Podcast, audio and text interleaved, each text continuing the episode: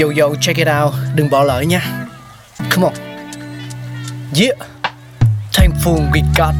Con người sáng tạo. Mà sống dồi dào. Tình tuổi trời sao vương cao là tích tắp. Phát minh đầy ắp xây đắp tương lai. Có một không hai nhưng liệu có ai còn nhớ dùng? Xin được gửi lòng biết ơn vô hạn đến những con người không ngừng sáng tạo, mang đến những phát minh mới thay đổi cuộc sống. Thankful we got.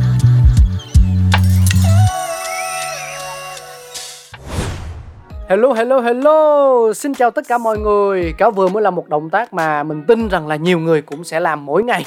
Đó chính là bật nút điều khiển máy lạnh. Yeah. Hôm nay trong không gian khám phá những phát minh của loài người Hãy cùng nhau đến với chiếc máy lạnh. Người đầu tiên sáng chế ra máy lạnh hay là máy điều hòa nhiệt độ là Willis Carrier, sinh năm 1875, mất năm 1950, là một kỹ sư và nhà sáng chế người Mỹ. Ông sinh ra tại New York, tốt nghiệp trường đại học Cornell năm 1901 với học vị kỹ sư cơ khí. Hành trình chế tạo thành công máy điều hòa nhiệt độ của ông bắt đầu từ năm 1902. Khi đó ông còn là một chàng trai trẻ đang làm việc tại một công ty lắp ráp hệ thống thông gió giải nhiệt, hệ thống quạt lớn đẩy nhiệt cao từ nơi này sang nơi khác. Đây cũng được xem là tiền thân của điều hòa nhiệt độ. Tuy nhiên, hệ thống quạt gió này chưa thể đáp ứng được nhu cầu của công ty in ấn lớn, một môi trường nóng bức ngột ngạt và độ ẩm quá mức làm ảnh hưởng đến chất lượng và màu sắc của các bản in.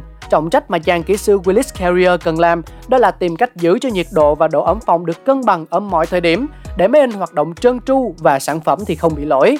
Carrier đã thiết kế một hệ thống các cuộn dây làm lạnh có khả năng duy trì nhiệt độ mát mẻ và tạo ra độ ẩm cố định ở mức 55%, không khí nóng được đẩy qua những cuộn dây chứa chất làm lạnh và biến chúng thành không khí lạnh. Carrier điều chỉnh độ ẩm của luồng không khí lạnh đó và thông qua đây điều khiển được độ ẩm trong phòng.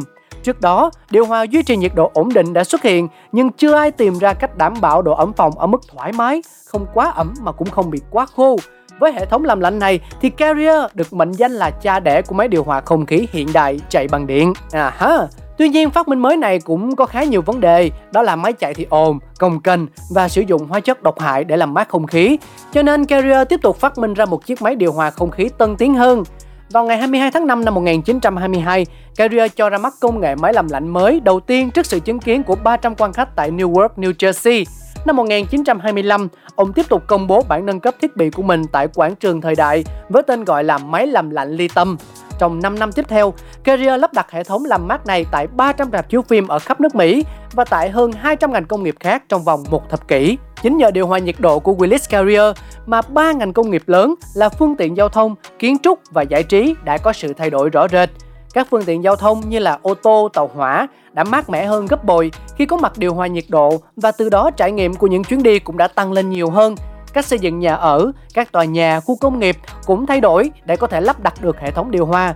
Cuối cùng là ở các rạp chiếu phim, sau khi được lắp đặt hệ thống điều hòa không khí đã tạo nên sự thoải mái trong trải nghiệm của khán giả, từ đó tạo nên văn hóa xem phim chiếu rạp tại Mỹ và sau đó là cả thế giới.